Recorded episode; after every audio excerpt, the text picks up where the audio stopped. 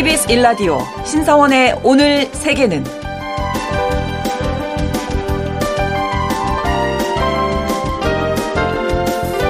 안녕하십니까. 아나운서 신성원입니다. 폴란드 한 대학의 최근 연구에 따르면요. 소라게의 3분의 2가 인간이 버린 쓰레기를 집으로 사용하고 있다고 합니다. 주로 사용하는 것은 플라스틱 뚜껑이라고 하는데요.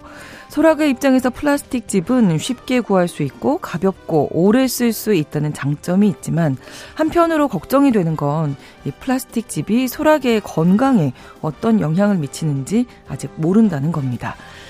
플라스틱 쓰레기 때문에 생명의 위협을 받고 있는 고래와 거북이에 이어서 소라게까지 어쩌면 더 많은 생명체가 피해를 받고 있을지 모른다는 생각이 드는데요.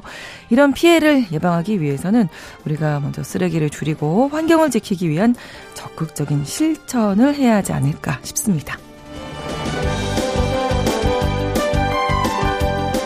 오늘 아침 전해진 국제사회 뉴스 잠시 후 오늘의 헤드라인 뉴스로 정리해드리고요.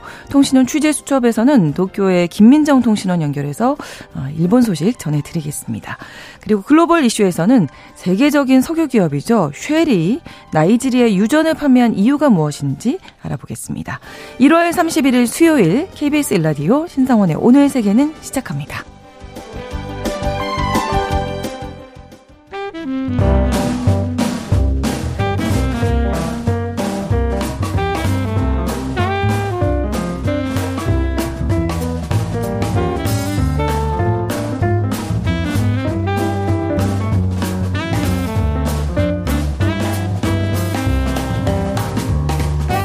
신성원의 오늘 세계는 청취자 여러분과 함께 소통하며 만들어갑니다. 실시간으로 유튜브로 보실 수 있고요. 여러분의 의견도 기다립니다. 짧은 문자 50원, 긴 문자 100원이 드는 샵 9730. 라디오와 콩 앱으로 많은 의견 보내주십시오.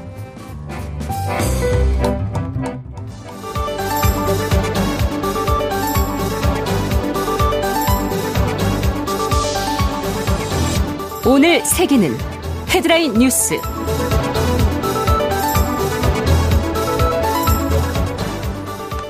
국제통화기금이 우리나라 경제 성장률을 소폭 상향 조정했습니다. IMF가 1월 세계 경제 전망에서 한국의 올해 경제 성장률 전망치를 기존 2.2%에서 2.3%로 0.1%포인트 높여 잡았습니다. 올해 세계 경제 성장률은 3.1%로 직전 전망치 2.9%보다 0.2%포인트 올랐습니다. 미국의 성장률은 기존 1.5%에서 2.1%로 0.6%포인트 상승했고 중국은 4.2%에서 4.6%로 높아졌습니다. IMF는 독일, 프랑스 등 유럽 국가 성장률은 대부분 하향 조정했는데요. 일본은 엔화 약세, 보복 소비가 정상화되면서 성장세가 둔화될 것으로 예상했습니다. 조 바이든 대통령이 요르단 미군 기지 공격에 대한 대응 방향을 결정했다고 밝혔습니다. 아, 조 바이든 대통령은 이번 공습과 관련해서 참모들과 협의 후 대응 방안을 결정했다고 밝혔는데요. 다만 중동 지역에서 확전은 원하지 않는다고 덧붙였습니다. 이와 관련해 존 커비 백악관 국가안보회의 전략소통조정관은 이런 공격을 용납할 수 없다는 강한 신호를 보낼 것이라며 단계별 대응할 가능성이 있다고 밝혔습니다. 이는 미국 행정부가 이번 미군 기지 공격과 관련 있는 친이란 무장단체에 대해서 단 한 번의 공습으로 끝내지 않고 여러 차례 공격할 것임을 시사한 것으로 보입니다. 지난 27일 밤 요르단 북동부에 위치한 타워 22 미군 기지가 드론 공격을 받아서 미군 3명이 사망하고 수십 명이 부상했습니다. 팔레스타인 무장정파 하마스가 휴전안을 검토하고 있다고 밝혔습니다. 하마스 최고 주주자인 이스마일 하니에는 성명을 통해서 프랑스 파리에서 열린 미국, 이스라엘, 카타르, 이집트 사자회의에서 제안한 휴전안을 정식 검토하고 있다고 밝혔습니다. 하니에는 가자지구에 대한 부당한 침략 중단과 점령군의 가자지구 완전 철수를 최우선 원칙을 한다 원칙에 따라서 휴전안을 검토하고 있으며 어, 휴전안 논의를 위해서 중재국인 이집트 카이로를 방문할 예정이라고 밝혔습니다. 휴전안은 이스라엘과 하마스가 최소 1개월간 교전을 중단하고 이스라엘이 팔레스타인 수감자 수천 명을 석방하는 대가로 다수의 인질을 풀어주는 내용을 담고 있는 것으로 전해졌습니다. 이스라엘과 하마스는 작년 11월 말 인질 100여 명을 석방하는 조건으로 일주일간 전, 전투를 잠시 중단했습니다만 이스라엘이 하마스의 합의 위반을 이유로 파기한 뒤 별다른 협상안을 내지 못하고 있습니다. 중국 최대 디스플레이 업체인 BOE가 foldable 패널 시장에서 삼성 디스플레이 제치고 1위를 차지했습니다. 시장 조사 기관인 디스플레이 서플라이 체인 컨설턴트에 따르면 BOE가 아, 작년 4분기 42% 점유율을 달성하면서 1위를 차지했습니다. 반면 우리나라 삼성 디스플레이는 어, 삼성 디스플레이 점유율은 어, 지난해 3분기 76%에서 4분기 36%로 하락하면서 2021년 1분기 이후 가장 낮은 점유율을 기록했습니다. 삼성 디스플레이가 foldable OLED 시장에서 1위를 내준 것은 2019년 3분기 시장을 개척한 이후 5년 만에 처음입니다. BOE 약진은 화웨이의 foldable 스마트폰 출하가 대거 늘어난 영향인데요. 화웨이의 foldable 패널 조달은 2013년 4분기에 전분기 대비 122% 증가했습니다. KBS 일라디오 신성원의 오늘 세계는 오늘의 헤드라인 뉴스로 시작했습니다. 조윤주 외신캐스터가 수고해 주셨고요. 이어서 오늘의 키워드도 함께 알아볼 텐데요. 네. 자, 첫 번째 키워드가 일단 생각 좀 해볼게요. 네, 네, 맞습니다. 앞에서 잠깐 말씀을 드렸는데요. 이 하마스 최고 지도자 한이엘가 가자 지군의 전투를 중단하고 인질 교환한 내용의 그 휴전안 검토하겠다라고 밝혔습니다. 네. 일단 미국, 이스라엘, 카타르, 이집트 이렇게 네 개 나라가 아, 회담을 하고 나서 제시한 방안이고요. 이걸 검토할 계획이고 관련 논의에서 이집트 카이로도 방문하겠다고 밝혔습니다. 일단 영구적인 휴전 그리고 이스라엘군의 철수 외에도 하마스가 가자 지구를 재건하는 것 또, 또 수년간의 이스라엘 영토 봉쇄 해제, 이스라엘 억류돼 있는 팔레스타인 포로 석방 이런 것들을 모색하고 있다고 한예가 덧붙였습니다. 네. 하지만 네타냐 이스라엘 총리는 아, 한예 발언에 대해서 즉각 반발했습니다. 이 서한 지구에서 한 연설에서 이스라엘은 완전한 승리가 아닌 그 어떤 것에도 타협할 생각이 없다고 밝혔습니다. 음. 근데 일단은 뭐 하마스 측에서 긍정적으로 검토하겠다고 하니까 네. 이번에는 좀 휴전이 성사될 수 있지 않을까 좀 희망도 네. 가져보게 되는데요. 사실 이스라엘과 하마스의 입장차가 워낙 크기 때문에 그러니까요. 당사자가 막상 뭔가를 하기는 좀 무리가 있는 것 같고 음. 그래서 이제 여러 나라들이 중재자로 나선 건데요. 네. 어, 윌리엄 번스 미 중앙정보국장과 이스라엘 정보국장 이렇게 두 사람이 28일부터 아, 29일까지 이스라엘, 이집트 고위 관리들과 직접 파리에서 만나서 휴전한 논의했습니다. 뉴욕타임즈는 미국의 당국자 말을 인용해서 하마스가 억류 중인 이스라엘 인질 100여 명을 석방을 대신에 두 달 정도 교전을 중단한 내용의 합의문 초안이 작성되고 있다라고 설명했습니다. 네. 그리고 카타르 총리도 번수국장과 이스라엘 그리고 이집트 고위관리들과 단계적인 휴전 위에서 틀이 만들어졌다라고 어, 내용을 공개를 했고요. 어, 이 초안을 보면은 여성과 어린 인질을 먼저 풀어주고 어. 그리고 이제 추가적인 구호품을 가자지구에 넣어주는 것 이렇게 진행을 할 거라고 합니다. 네. 이 블링컨 미 국무장관도 29일 날 이스라엘과 하마스 간의 인질 교환 협상 가능성에 대해서 어, 진정한 희망이 있을 것 같다. 그러니까 뭔가 좀 진전이 있는 것 같습니다. 음. 하지만 뉴욕타임즈는 한예를 비롯한 하마스 정치 주자들이 휴전안에 설령 동의를 한다고 하더라도 네.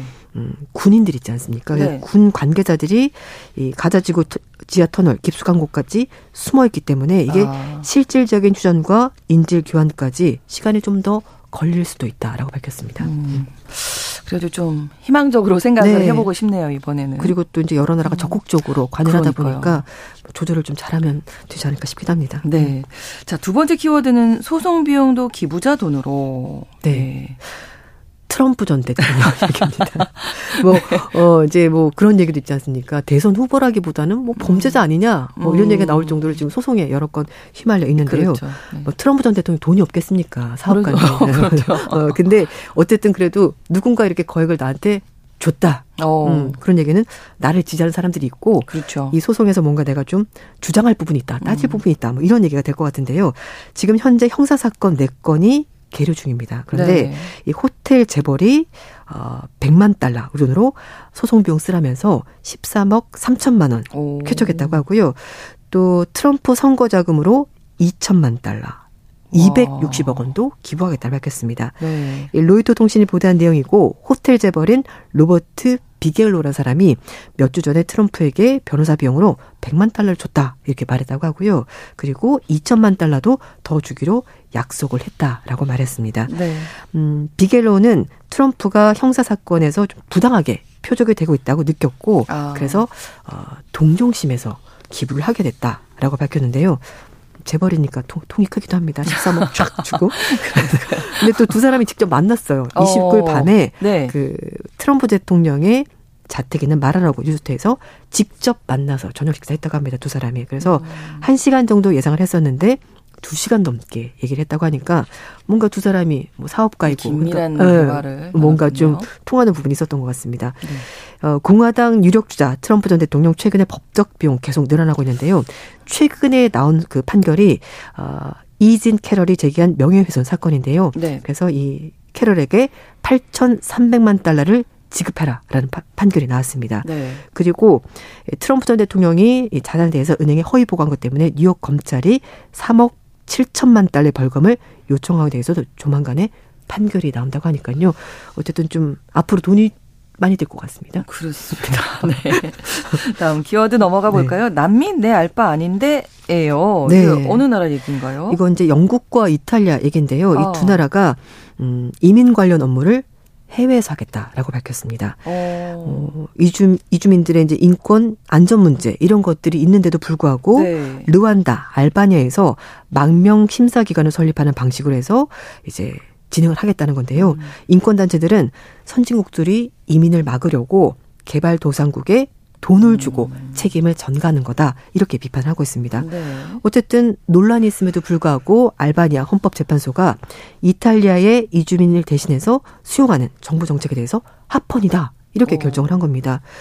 어, 이주민에 반대한 알바니아 야당이 이주민 수용 시설이 법적 관할권을 이탈리아가 가지는 것은 영토 보존을 규정한 헌법에 위배된다면서 어, 헌법 소원을 청구했는데 네. 헌법재판소는 합헌이다. 합헌이다. 어, 괜찮다. 아. 이렇게 판결이 나온 겁니다. 네. 그러니까 헌재 판결이 나오고 나서 국회는 곧바로 이탈리아, 알바니아 간의 이주민 협정 비준에 들어갔고요. 음. 이탈리아 하원도 지난 24일 날 비준안 이미 통과시켰고 상원 결정 기다리고 있습니다. 그래서 이제 앞으로 이탈리아에 도착한 이민 신청자라도 네. 배를 타고 알바니아를 다시 가서 네, 거기서 심사를 받고 어. 어, 올것 같긴 한데 올, 올 가능성이 상당히 그렇죠. 희박합니다. 오지 않게 네. 하겠죠. 결국은 이제 결정이. 목적이 그거니까요. 근데 어쨌든 아. 알바니아 야당이 반대를 했습니다만 정책은 조금 늦춰지고 결국은 음. 진행이 될 것 같습니다. 네. 음. 근데 여기에 이제 이탈리아가 비용을 부담하게 된다는 거죠. 그렇죠. 네, 맞습니다. 네. 그러니까 이제 뭐 돈 내고 이민자들을 쫓아내는 거다. 해외로. 이제 음. 맡기는 거다. 이런 얘기가 나오는 건데요. 네. 이탈리아가 작년 11월 달에 관련 협정에 따라서 알바니아 서북부에 있는 휴엔진 항구 일대에서 어, 이주민 시설 두 곳을 착공하기로 결정을 했습니다. 네.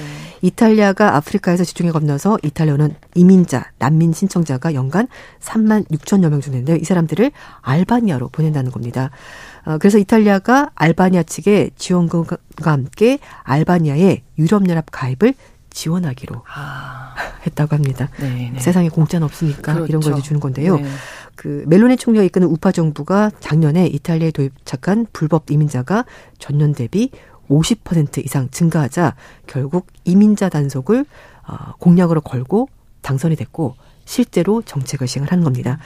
음, 이탈리아는 어쨌든 이민센터에 대해서 비용은 이탈리아가 부담하는 거다. 이 네. 부분을 강조를 하고 있는데요.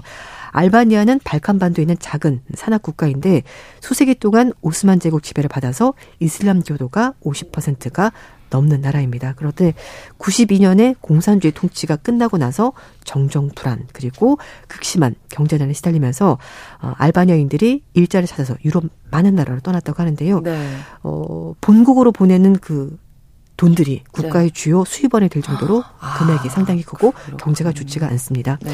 일단 이탈리아가 올해 이민센터 설립 대가로 알바니아 측에 1,650만 유로 지급하고요. 음, 5,300만 유로 규모로 예상되는 이민센터 건설 운영 비용도 이탈리아가 전부 다 된다고 합니다. 네.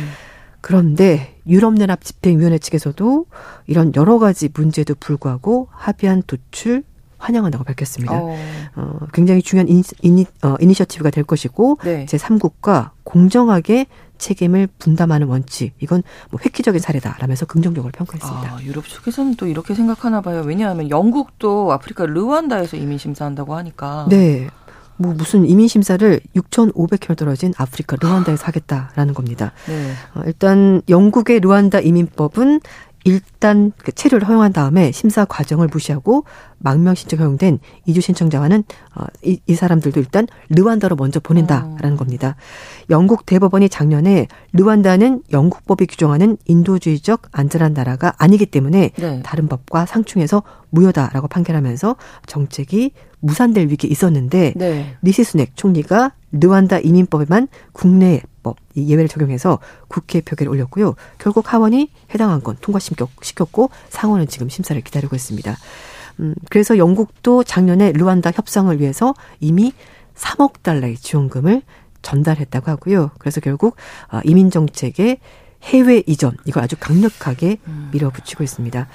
영국과 이탈리아뿐만 아니라 점점 많은 나라들이 이민 정책에 대해서 좀 강경한 노선을 어. 걷고 있는데요. 네. 어, 이민자, 난민자들을 거부하겠다는 겁니다. 독일 포함해서 다른 유럽 국가들도 유사한 협정의 타당성을 검토하겠다라고 밝히고 있는데요. 네. 특히 2월 달에 유럽 연합 선거를 앞두고 각국에서 음, 반이민주의를 앞세고 있는 우파 정당들의 득세함에 따라서 유럽의 이민 해외 이전 이거는 유럽 전역으로 퍼져나갈 가능성이 많고 그렇군요. 어, 어쩌면 또 이민자들에 대한 반감 이런 그러니까요. 것들도 네. 더 커질 가능성이 있습니다. 네, 유럽에서 전체적으로 이런 분위기다라는 네, 걸 알고 계시면 좋을 것 같습니다. 자, 네 번째 키워드는 제발 이제 그만 오세요. 또 어디 얘기인가요? 이건 페루 이야기인데 우리 페루 네. 하면은 마추픽추. 마추픽추. 어, 네. 그거 바로 떠올리. 가보고 싶은 곳이죠. 저도 꼭 가보고 네. 싶은데 너무 멀기도 하고 그렇죠. 시간이 많이 걸리니까 그런데 그 관광객들을 반대하는 시위대가 기찻길 차단하면서 네. 마추픽추 관광객의 발이 묶였다고 합니다. 오. 어, 기찻길 차단은 지난 27일 토요일부터 시작이 됐고요. 이제 네. 29일까지도 통행이 재개되지 못했다고 합니다. 음. 그래서 수백 명의 관광객이 마추픽추에 가지 못한 채 이제 페루에 머물고 있다고 하는데요. 네. 아, 정부가 새로운 티켓 발권 시스템을 도입하면서 이게 좀 문제가 됐습니다. 정부 측 얘기는 새로운 시스템을 도입해서 관광객이 너무 많이 오는 것도 맞고 원활한 시스템을 만들겠다라고 얘기를 하고 있습니다만 어, 이 지역 사람들은 또 이 정부가 만든 시스템이 지역 사업체 타격을 줄 거라면서 반대를 어, 하고 있습니다. 네. 어, 결국 이게 시스템을 만든다고 하면은 어떤 특정 기업이 이 사업을 독점하게 될 것이고 아. 소위 말해서 이제 구멍가게들, 그러니까 개인 아, 사업자들이 아, 피해를 볼 것이기 때문에 반대를 하는 건데요.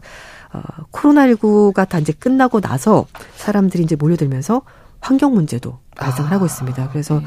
뭐 마추픽추의 세계 지역을 또 폐쇄하는 일까지 있었다고 하는데 네. 그래서 일단 관광객 좀 조절하자라는 얘기가 많습니다. 음. 근데 요즘 TV 프로를 보면 굉장히 멀리 가서 많이 찍어 오시잖아요. 그러니까 또 아, 멀리 가고 싶다. 한 3년 동안 막혀 있었기 맞아요. 때문에. 네, 예. 너무 그런 것 같은데. 그래서 일단 뭐 정부 측에서는 새로운 티켓 플랫폼 통해서 방문자 수 음. 관리하겠다라고 말은 했는데요. 네. 올해 1월 달에 관광객 수가 기존 3,800명에서 4,500명을 오히려 늘렸다고 합니다. 그러니까 이제 좀 앞뒤가 안 맞는 정책이 되는 거죠. 음. 그래서 예, 페루 문화부 장관이 시위 현장 직접 가서 지역사회 관계자, 여행사, 주민들과 얘기를 해봤는데 뭐 뾰족한 해결책은 없었다고 합니다. 그래서 네.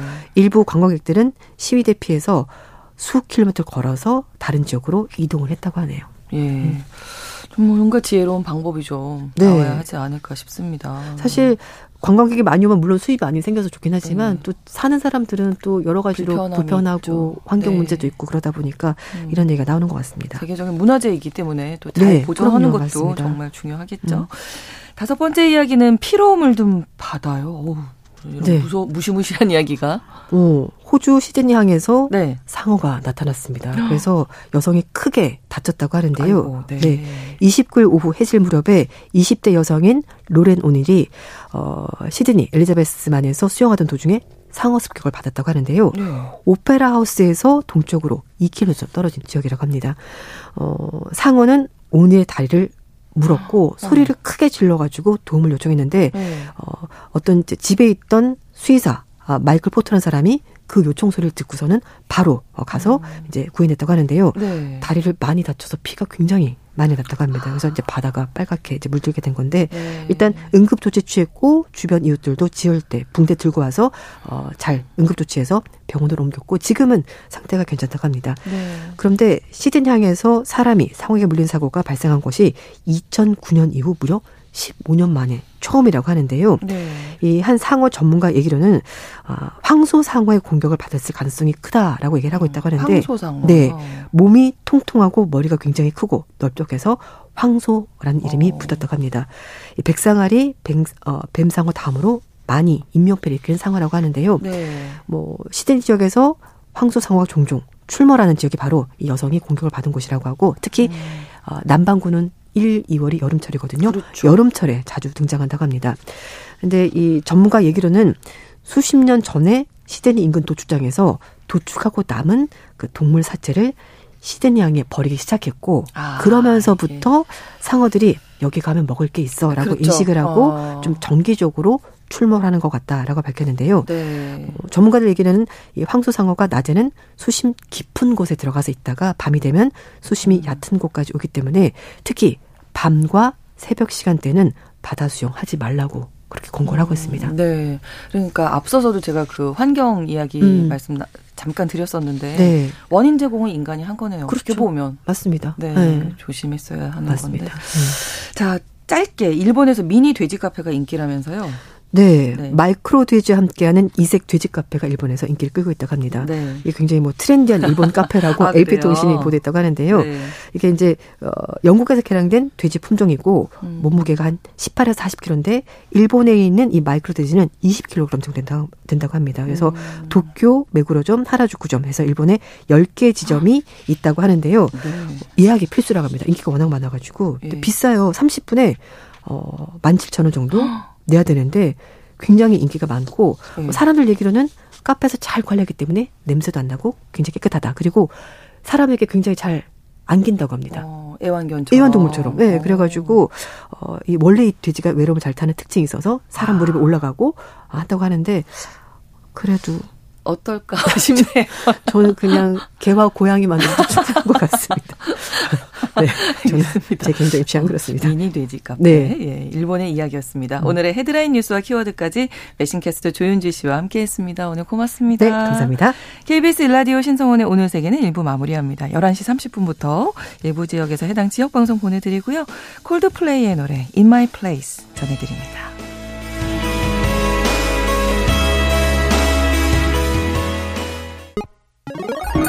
Ladies and gentlemen, 국제사회의 다양한 뉴스를 한눈에 KBS 1라디오 신송원의 오늘 세계는 세계를 바로 보는 최소한의 투자입니다.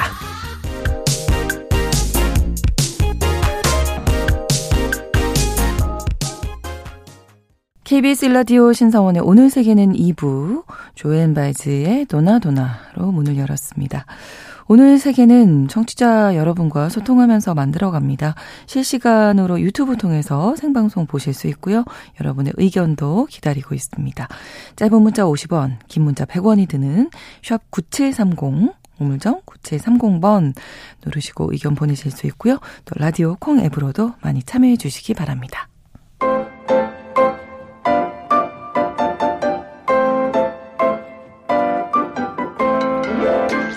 통신원 취재 수첩.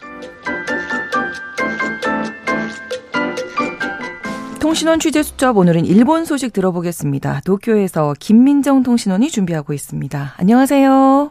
네, 안녕하세요. 도쿄의 김민정입니다. 네, 군마현의 조선인 추모비가 철거되게 된다고요. 일단 군마현이 조금 생소하네요. 어떤 지역인지 이 배경부터 좀 설명을 해 주시죠.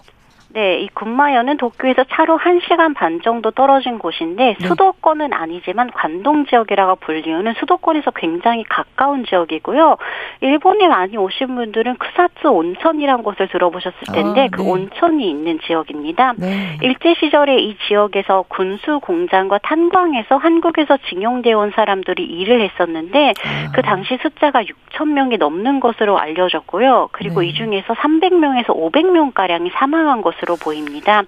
1995년에 종전 50주년을 맞이해서 군마의 시민들이 이 조선인 강제 노동 희생자 조사를 위해서 전후 50년을 묻는 군마 시민 행동 위원회를 설립을 했고요. 네. 그러면서 이제 일제 시절에 사실상 징용되어 온 사람들이 얼마나 되는지 조사를 시작했습니다. 네. 그리고 군마에서도 징용 피해자가 있었다는 사실이 드러나면서 이제 추모비를 세우는 운동을 시작하게 됐고요.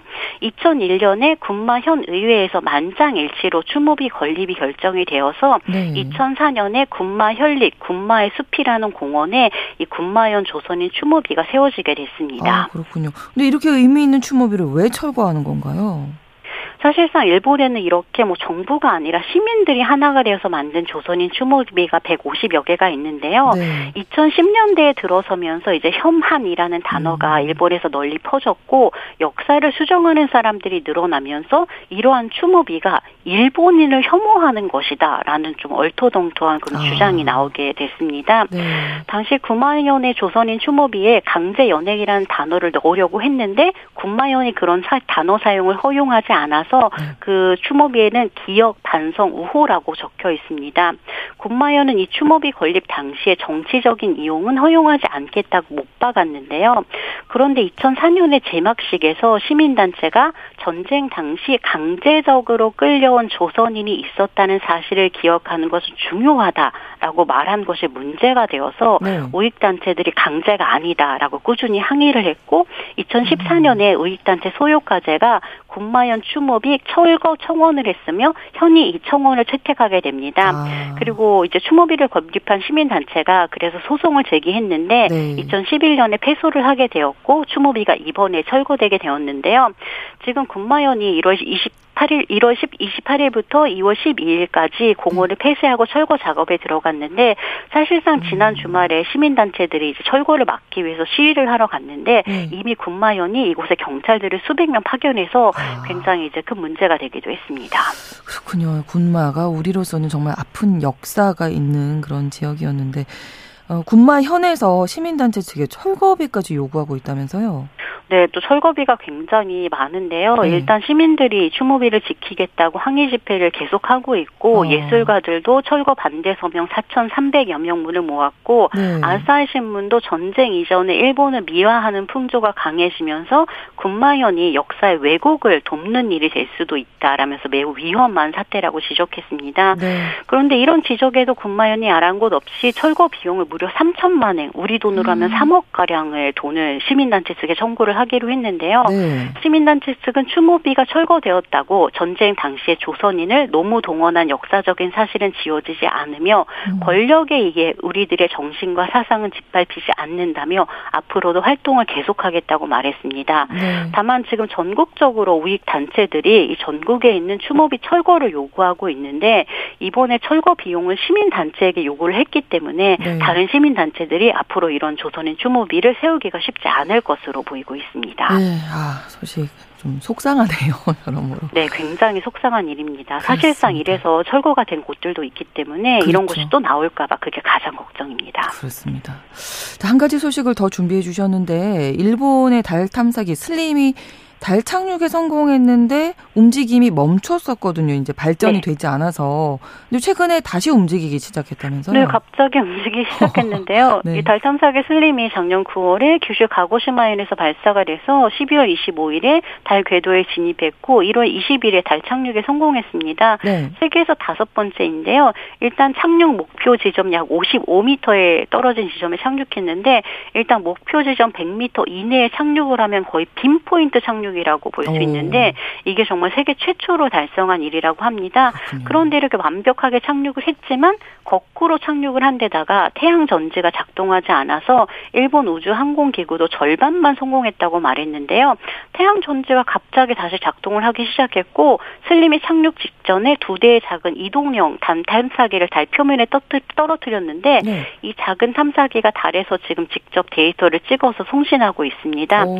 일본 우주 항공기 구는 두 대의 이동 탐사기는 일본 최초의 달 표면 탐사 로봇으로 달에서 데이터를 직접 보내는 세계 최초 최경량 탐사기라는 기록을 남기게 되었다고 발표했습니다. 네. 사실 일본이 여러 번 달 착륙에 실패했는데 그럼에도 아주 꾸준하게 달 착륙 탐사기를 보내고 있거든요. 그 이유는 어떤 거라고 보십니까? 어, 작년 3월에는 발사한 후에 바로 폭파가 됐고요. 네. 2022년에도 미국에서 발사했지만 착륙에 실패했는데 뭐 이 사이에 인도가 달 남극에 착륙해서 일본을 정말 음. 놀라게 했습니다. 네. 일단 달에는 핵융합 연료인 헬륨 3 등 각종 자원이 있고요. 그렇다 보니까 미국, 러시아, 중국 등이 달 기지를 만드는 일에 뛰어들었습니다. 일본도 질세라 경쟁에 뛰어들었는데 일본은 일단 자신들의 기술력을 전 세계에 아. 선전하려는 그런 목표가 있다고 합니다. 네. 일단 80년대 일본 하면 뭐 워크맨으로 시작해서 그렇죠. 뭐 소니, 파나소닉, 산율 있고 정말 많은 가전제품 회사가 있었는데요. 네.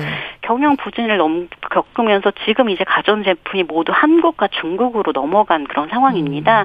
이런 가운데 뭐 입실론 6호, H3 1호기 등 일본의 로켓마저 계속 발사가 이제 실패하는 가운데 일단은 슬립을 성공으로 일본에 대한 어떤 그 음. 기술적인 신뢰가 조금씩 회복되고 있다라는 것을 일본이 지금 가장 크게 노리는 그 목표라고 합니다. 네.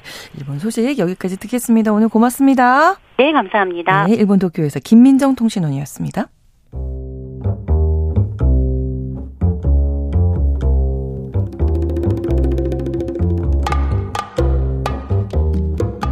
세계를 알면 우리가 보입니다.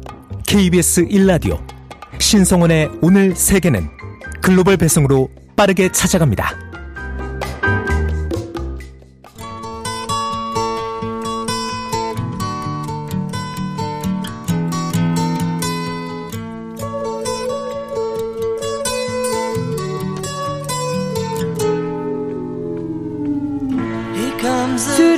이슈입니다. 오늘은 구정은의 수상한 GPS라는 제목으로 넓은 이 지구의 한 지역과 장소를 중심으로 우리가 주목해야 할 이야기 전해드리는데요.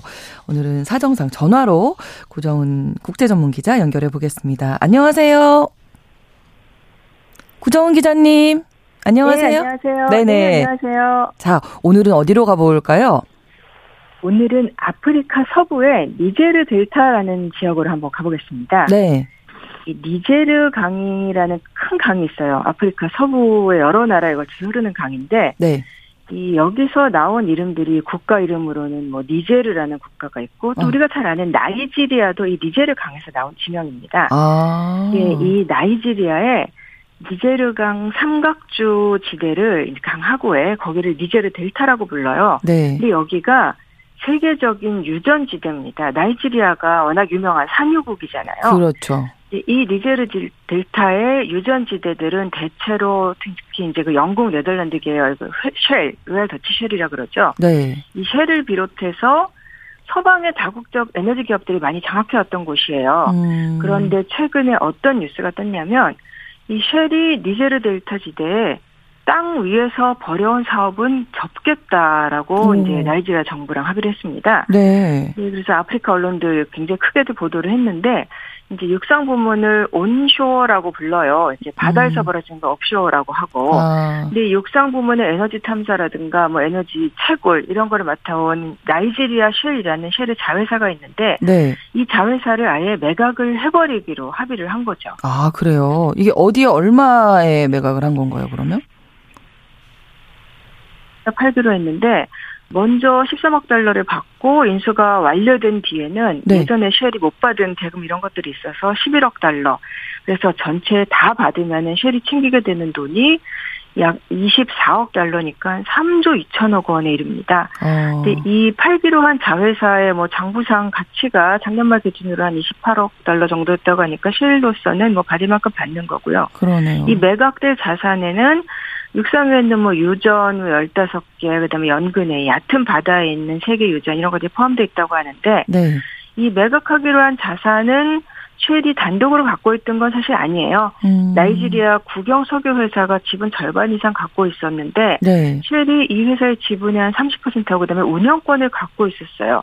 근데 또 그리고 뭐 프랑스의 토탈 에너지, 이탈리아 에니 이런 데들이 보유를 하고 있었기 때문에 네. 어떻게 보면 이 매각하기로 한 자산 자체가 그 서방의 거대 에너지 회사들이 나이지리아의 에너지 자원 개발권을 나눠 갖고 있는 현실하고 그다음에 나이지리아가 이것을 점점 더 자기네들의 그 자체적인 자산으로 바꿔온 과정을 보여주는 듯한 지분 구조고요. 네. 이 인수를 하기로 한 르네상스라는 컨소시엄은 나이지리아 현지 기업들 중심으로 구성이 되어 있습니다. 외국 투자회사들 일부 껴있긴 하지만. 그렇군요.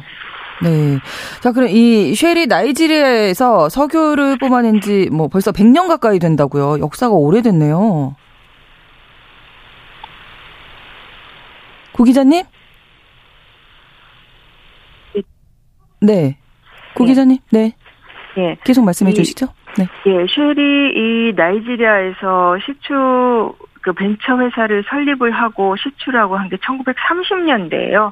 그래서 아, 이제. 근 100년 가까이 됐다 그러고 네. 이번에 그 사- 매각하기로 한 자산도 이제 1979년에 만든 합작회사니까 자회사라고 하지만 쉘이 세계에서 갖고 있는 자산 중에서 굉장히 중요한 것 중에 하나였어요. 음, 근 한 세기 동안 이제 나이지리아에서 기름을 파내온 건데 그러네요. 그래서 영국의 파이낸셜 타임스 같은 경우는 뭐 이번 매각 계획을 가지고 거의 100년 동안 나이지리아 석유 산업의 중심에 있었던 네. 그런 회사의 한 시대가 마감하게 되는 음. 거다. 이렇게까지 평가를 했더라고요. 그러네요. 네. 하지만 이 기름 유출 피해를 일으켜서 또 소송에 휘말린 적도 있잖아요. 서방에 다국적인 거대 에너지 회사들이 뭐 개도국에서 환경 파괴 저지르는 거 문제가 많이 됐었잖아요. 네. 근데 어떻게 보면은 쉘과 나이지리아의 관계가 그런 이제 서방 기업이 저지른 환경 파괴의 대명사였어요. 아. 이른바 오고니랜드 사건이란 유명한 사건이 있었는데 네. 이 니제르 델타에 오고니라는 소수민족이 있습니다. 네. 그 소수민족의 땅에서 쉘이 수십 년 동안 이제 기름을 유출하고 환경 파괴를 저질렀던 거죠. 아. 근데 이 오고니 쪽의 활동가들이 문제를 제기했었고 그렇게 되니까 이제 1990년대에 당시는 이제 나이지리아의 군사 독재 정권이 있었거든요. 네. 이 군사 독재 정권이 이 환경 운동가들을 전부 다 처형을 해버립니다. 그래서 아홉 명이나 처형을 해버렸기 때문에 이게 오고니 나인이라 그래서 아. 굉장히 유명한 사건이었어요. 아. 그래서 이때 뭐 나이지리아가 아주 세계의 지탄을 받았고 했는데 네. 이 과정에 쉘이 우리는 뭐 상관없다. 나이지리아 정권이 저지른 짓이다라고 했는데 사실은 이 과정에 깊이 개입한 사실이 이제 드러나가지고 크게 문제가 됐었고 네. 이게 뭐 미국, 영국, 네덜란드 여러 곳에서 이제 소송이 걸렸습니다. 네. 쉘이 대부분 뭐 패소하거나 아니면 합의금으로 무마를 했죠. 네. 그래서 2011년에도 유엔 보고서에서 전체적으로 조사한 다음에 네, 네. 이 오고니 땅 오염시킨 거 수십 년간 오염시킨 것에는 나이지리아 정부하고 쉘의 책임이 있다라고 지적을 했었고 음. 뭐 땅을 정화하는데 뭐 길게는 30년에서 비용도 10억 달러 이상 들어갈 것이다. 그렇겠죠. 이거는 유엔 차원에서 보고서가 나왔던 상황입니다. 네. 그러니까 이게 쉘이 이런 육상 채굴이라고 아까 말씀을 해주셨는데 이 부분을 좀 포기하고 매각하는 데는 이런 소송 같은 것들도 좀 영향이 미치지 않았을까요? 해석을 하고 있습니다. 뭐 쉘은 처음에는 뭐 이제 그 매각하기로 한 것이 이런 문제라기보단 다른 더 수익성 높은 사업을 하기 위한 거다라고 했지만은 네. 이 오건희 사건 말고도 지금 여러 소송들이 진행이 되고 있거든요. 아. 뭐 예를 들면 니제르의 또 다른 지역에서 농민, 어민 한 13,000명 정도가 쉘이 일으킨 환경 파괴에 대해 소송을 건 게 있어요. 근데 이거를 영국에서 소송을 걸었는데 음. 그래서 영국 법원이 관할할 수 있느냐 없느냐를 놓고 작년 11월에 런던 고등법원이 소송 제기할 수 있다라고 판결을 했는데 네. 이게 영국에서 소송 못하게 하려고 쉘이 굉장히 애를 썼어요. 근데 법원이 현지 주민들의 손을 들어준 거죠.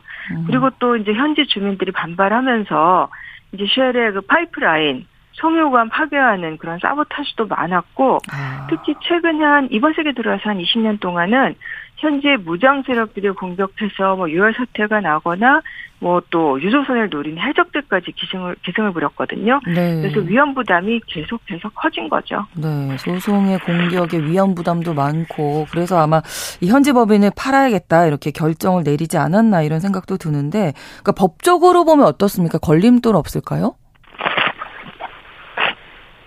현지에 그 법인을 매각을 하려면 나이지리아 정부가 승인을 해줘야 돼요. 네. 왜냐면 그동안 쉘이 일으킨 환경 피해들이 많기 때문에 네. 이 보상 문제가 있거든요. 그래서 음. 재판 결과가 나올 때까지 나이지리아 법원이 매각을 중단하라고 했다가 또 그다음에 이제 대법원이 이달 초에 네. 매각 절차를 밟는 것 자체는 허가를 해줘서 이번에 이제 매각을 발표를 하게 된 건데 네. 그렇지만 여전히 나이지리아 정부의 승인이 필요하고 음. 이 정부 입장으로는 외국 기업들이 그렇게 오랜 세월에 걸쳐서 환경 피해 일으킨 다음에 주민들은 엄청난 피해를 입었는데 뭐 일종의 먹튀처럼 그러니까요. 팔고 가버리면. 네, 네. 못하게 이제 정부가 규제를 하는 거죠. 어, 그 앞서서 말씀해 주셨던 아, 좀 끔찍한 사건인데 오고네랜드 사건 말고도 기름 유출 사건이 여러 차례 일어났던 모양입니다.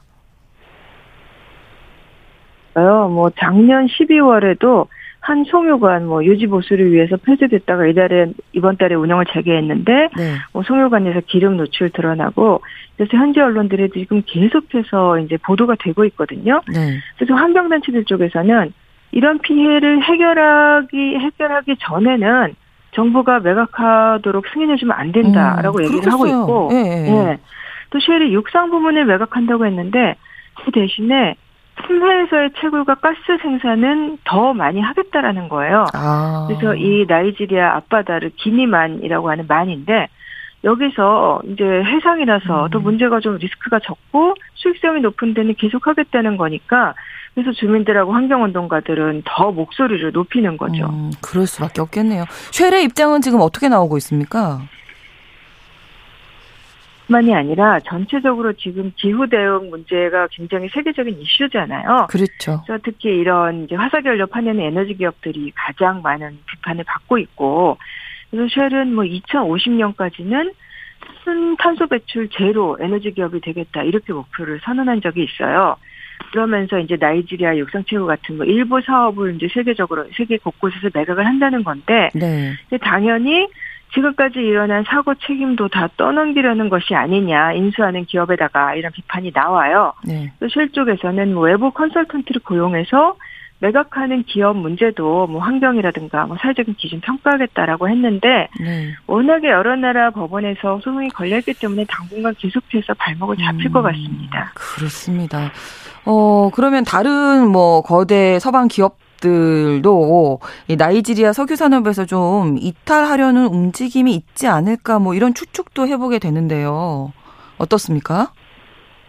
시리아 정부 차원에서 일단 네. 서방 기업들이 갖고 있는 이 에너지 자원에 대한 권리를 계속해서 자국 것으로 바꾸려고 노력을 해왔어요. 이거는 네. 그래서 뭐 현지 기업들로 채굴권 이전하게는 작업을 해왔고 그래서 2010년 전후에서 서방 기업들이 또 이제 철수가 시작이 됐는데 특히 최근 몇 년 사이에는 이제 거대 에너지 기업들 움직임이 많이 눈에 띕니다. 음. 일단 쉘의 이번 매각 결정이 제일 규모가 크고요. 그다음에 그 미국의 엑선모빌도 1950년대 나이지리아에서 사업을 시작을 했는데 네. 뭐 이- 여기도 뭐 2년 전부터 이제 매각 우리도 점차 하겠다라고 밝혔고 네. 그다음에 뭐 이탈리아의 애니라든가 여러 회사들이 자- 자산을 일단 매각하겠다라는 계획은 발표를 했습니다.